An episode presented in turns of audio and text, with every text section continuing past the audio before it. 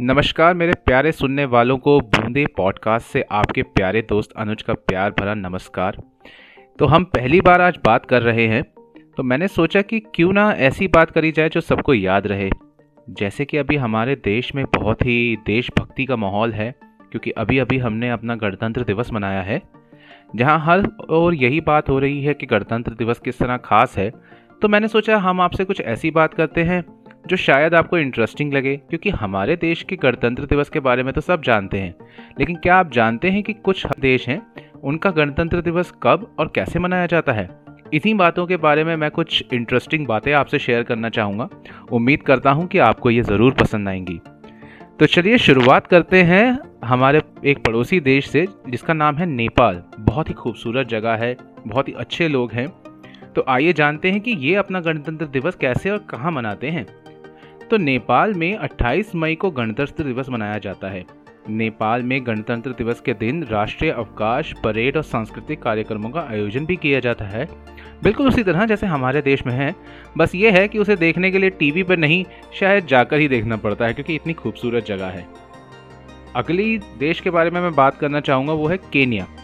Kenya में हर साल बारह दिसंबर को गणतंत्र दिवस मनाया जाता है। इसे जमहूरी दिवस के रूप में भी मनाया जाता है।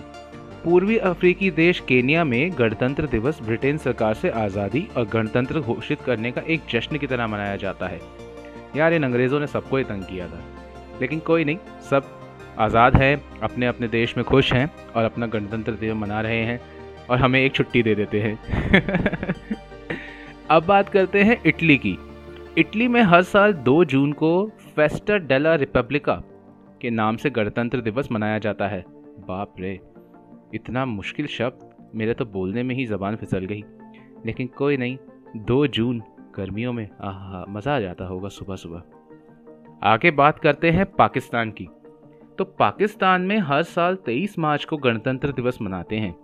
वर्ष उन्नीस सौ चालीस में ऐतिहासिक लाहौर संकल्प के पारित करने की तिथि का सम्मान करने के लिए ये दिन मनाया जाता है। पाकिस्तान ने तेईस मार्च उन्नीस सौ छप्पन को संविधान अपनाया था अपनाया था चलिए, ये बात भी हम आप पर ही छोड़ देते हैं। अब मैं आपसे सबसे महत्वपूर्ण और सबसे दिलचस्प गणतंत्र दिवस के बारे में बात करने वाला हूँ, जो है चीन का। इसे सुनने के बाद हो सकता है कि कुछ हमारे देश वालों को लगे कि काश हम चीन में ही होते, लेकिन ऐसा नहीं है, अपना देश अपना ही होता है। तो चीन में गणतंत्र दिवस हर साल एक अक्टूबर को मनाया जाता है। साल दो हज़ार के बाद से चीन में इसे गोल्डन वीक के रूप में भी मनाया जाता है। देश में सात दिन की सार्वजनिक छुट्टी होती है। सोचिए सर, सात दिन की छुट्टी। हाँ, मैं भी आप ही की तरह सोच रहा हूँ कि काश हम इस एक हफ्ते के लिए चीन में शिफ्ट हो सकते, लेकिन कोई बात नहीं, हर देश के अपने फ़ायदे हैं। हमारा देश भी है जो छुट्टी तो देता ही है, वो बात और है कि हम उसे मनाते कैसे हैं वो हम ही जानते हैं।